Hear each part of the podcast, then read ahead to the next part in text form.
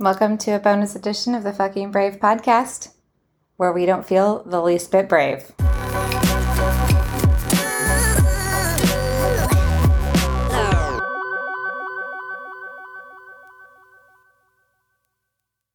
What are you drinking tonight, Michaela? I'm drinking a lovely red wine that we got from Costco. Montepulciano? Yes. What are you drinking? Same thing. Yeah. Dark, like my feelings right now. that was that was dark. Yeah. Um, if you have not listened to On Risk and Reward, I highly recommend that you take a minute to go and listen to that podcast because this one is the sequel to that, where we have made our decision about risk versus reward. And it sucks. It really, yeah, it really sucks. But also, since we made the decision, everything that has happened after that has sort of backed up why the choice that we made was correct, which just felt really good. What choice did we make, Mika? We chose to not go to South Africa. Yeah. Yeah, that was pretty rough. It was Mhm. something that we had been dreaming about. Hell, the night before, I had been laying in bed reading our guidebook about all the different varietals of wine and the different foods. And I showed you all the hiking trails on Table Rock Mountain. And Yeah. Yeah, it all happened so fast. but yeah, we made the we made the decision not long after we finished the last podcast. And then What was the final straw? What happened after the podcast? Oh, that's you. That's all you love. You had a conversation with someone who was on the ground. Uh, not on the ground, but is friends with a lot of people who are eh, currently in South Africa. And yeah, it was really kind of the final straw, I think, for, for both of us. Yeah, he basically said in so many words, do not go. hmm Gave us information about riders who are currently there, Who are trying to leave, who have tested positive. who are looking for alternate routes home. So flying to different locations to stay there for two weeks and then fly to their respective homes. So it was really nice to have that advice and that insight. And it- I think it was the confirmation that you and I needed that that really wasn't the good choice.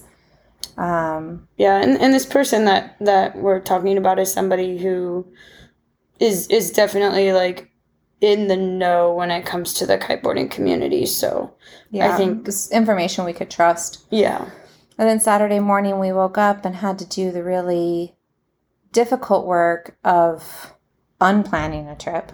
And we had to call the airline, contact anything that we had booked, our accommodations, our car rental, and undo it all. And that brought about a really big sad. Like a really big sad. How's that sad feeling right now? It's feeling it's feeling it's feeling pretty shit. Yeah, Um and I mean it, it- we we other than making phone calls and I did go to the farmers market with some sweet friends of mine who dragged me out of the house, but I was in a daze the whole time. Other than that, we pretty much laid in bed yesterday. And if you know us at all, we are not two people to lay in bed. yeah. We woke up this morning and the house looks like looked like two depressed people had been living in it. Yeah. Every dish in the house was dirty. There were clothes strewn everywhere. The bathroom had towels on the floor. It just was, it was bad. I personally allowed myself that space to be sad and gave myself a lot of grace for 24 hours. I think you need to give yourself grace for more than 24 hours later. Yeah, but like I allowed myself to like get a milkshake yesterday, which Definitely. We did leave the house for a milkshake and some poke. yeah, but I Um, like milkshakes. I don't drink them anymore because they oftentimes will make me sick or they I just don't feel good when I drink them. And I was like, screw it, I'm getting a milkshake today. Yeah. Like it was just one of those days where you gave yourself a lot of grace. And everything that we wanted, we did. Yeah, Watch TV. just listen to our bodies and I cried a lot. yeah. Yeah. And Link was at his dad's. Um, so it was nice to also have that space to be able to do that um, and not have to parent. That was a luxury for sure. Called some friends. Called a lot of friends, texted a lot of people. Today has felt easier, um, particularly because last night late, the U.S. Travel Department finally issued a level four warning for South Africa, which doesn't mean a lot because, in, in the grander scheme of is this variant dangerous or not? Did it originate in South Africa? Should we be closing our borders to them? That's all like complicated political, not conversation for this podcast, but we have had those discussions here in our home. But so they issued that warning saying don't go, which was hopeful. Like that was a tick in the column of Well, and, and we one of the right choice. yeah, one of the things logistically for us, what what that call meant that they bumped it up to a level four is that pretty much any trip insurance we would have been able to get. Well, the trip insurance we did have even Was um, void. was void if you traveled when there's a do not travel notice out. So So that was that was reassuring and we went to bed and I woke up really early this morning, probably about five AM. Laid in bed for a while, trying to go back to sleep. Finally looked at my phone and saw a text from the competition organizers, which is why we were traveling to South Africa for Michaela to compete. And yeah, and they made the choice to po- postpone the competition, sort of open endedly. Um, there's not a for sure date on when they'll run it. Um, they notified us that when they do decide to hold it, they'll give us six days notice, which a minimum six days notice, so hopefully it'll be a little bit more. more than that. I can't imagine they expect most people to show up in six days, but Yeah. But anyway, there's just been like kind of a lot of things that have like reaffirmed that we made the right choice. our choices. Yeah. Mm-hmm. But that has not alleviated an ounce of the feelings that have come with us. And what's been really interesting is I know we're mostly talking about sad, but I have felt an incredible amount of anger as well. I feel like sadness this. and anger are often pretty intertwined. Absolutely. Yeah, 100%. Not always, but Well, and and most of yesterday it would feel it would be feel really angry and then feel sad and cry. mhm. And then feel really angry and then feel sad and cry. Yeah. And that kind of happened two or three times. I think for me, something that has helped me, I mean, maybe not move through the sad, but move past the sad, has also been this notion that we are home and Yeah. we're together and we're not scrambling to get out of a country. We're not I put it to stuck in an airport in in the middle of the yeah, trip. we're not mid travel. We got to make these decisions before we went. I, I I put it so eloquently to a friend of mine that said, "It's nice to be home and not trying to leave a home and get home," which is what happened when we were leaving our home in Australia when COVID first hit, and we had to get back stateside where we didn't live, but that was going to be home in a very short timeline, very similar timeline to what we've been dealing with this time. And so we we have a lot of trauma because of that. I think we also have a lot of insight from that experience, though. You know, and I think there's something to be said from that. That definitely, like, from all of that pain and from all of that sad, we do have wisdom and knowledge. And one of my friends said this, who was supposed to come and house sit. She said that um, from trauma comes something that a lot of veterans will talk about, which is post trauma growth. Mm-hmm. PTG. We talk about PTSD. She said to not call it PTSD because it's not a disorder, it's normal to feel that trauma from stress. Um, but that then we have the post trauma growth. Mm-hmm. Yeah, and I definitely think that we, oh, as unfortunate as our experiences have been around having to make these last minute choices, I think that our experience from Australia has really had had really played a large part in our decision making around this. And and while this is sad, it's definitely much less much less sad than when we left Australia. Yeah. But I think in some ways it, it that experience previously leaving Australia gave us insight into extrapolating what was going on now because we Right. didn't have a lot of information. We weren't exactly sure what was going to happen, but we were more sure of the possible outcome being what it has has turned into Mhm. than we were in Australia when we didn't have that previous experience. Yeah. And the other person who's been very sad is the boy. He's had a bit of a go as well. Um, He's also angry. he's really angry. Um, he feels mad that we built up his hopes and now we can't go, which we get. That's totally a reasonable place for a 10 year old to sit. We're actually made the choice to keep him home from school tomorrow, um, just to give him one more day of downtime and also uh, to talk sincerely with his teacher about hey, like Link is going to come back to school. It's not going to feel good when he's told everyone he's going to go see penguins and be gone for six weeks. You know, how do we help him with that transition? Because while we as adults can move through that, kids don't always get it. No, and he's at an age where kids are starting to tease and bully and Well, and just and just not understand, and then be very vocal and uh, I want to use the word rude, but I don't necessarily mean rude, but just very vocal when they don't understand. Like, well, that can't be how that happens. right, you know and lincoln has been very eloquent at, at expressing his fears about these things so we're just gonna we're gonna take tomorrow to like spend the day as a family of three and, and reset and and move through the sad. Yeah sit around and be sad together Yeah. but also like not stay in the sad No, but I think allowing ourselves the space and the time and the and the grace to mm-hmm. sit in the sad and to move through the sad is certainly a lot better than just like pretending it's not sad and like going about our day as normal tomorrow. Right. I think giving all of us a little bit more time to process. And we're slowly going to clip back into normal. I mean, Lincoln will go to school on Tuesday. You'll resume work. I'm going to start working again probably Wednesday, Tuesday or Wednesday.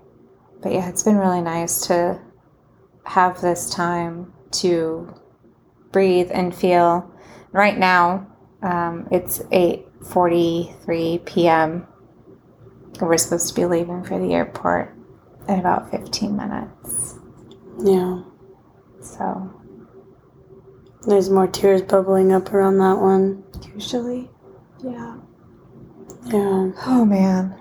Moving through sad is not easy No. and it was something that we felt was important to Talk about on here, but also just make a lot of space for it in our family. yeah. We've always done a good job of that, I feel like, of that sad belongs and sad's important. And just as much as we treasure the happy, we have to honor and make space for sad. This is really dumb. Yeah. So Um, don't feel very brave tonight. no. Feel pretty run down. One of the again, I, I mentioned on the last podcast that I really look toward analogies and and sort of carrying through the analogy I was using in the last podcast, uh, risk versus reward. I want to kind of bring it for for myself to also talk through it back around to this idea of climbing a mountain and what it feels like during the process of climbing a mountain to have to evaluate that risk and reward and make the hard call to turn around before you reach the summit because for me at least it feels very similar where the potential reward is is essentially lost. Uh, and it's sad and it's hard and you have to show up to all your friends the next day and say i didn't do the thing that i said i was going to go do or that i set out to do. And it's interesting for me around mountains one of the philosophies I started to adopt was actually not telling people that I was going to go do it, other than those necessary to be able to call search and rescue should something happen. But I, yeah, I, I stopped telling people that I was going to climb mountains because during the climb, I didn't want the pressure of knowing that people were expecting me to climb the mountain to influence my decisions for one and for two if I didn't actually reach the summit, it made the hurt a little bit less.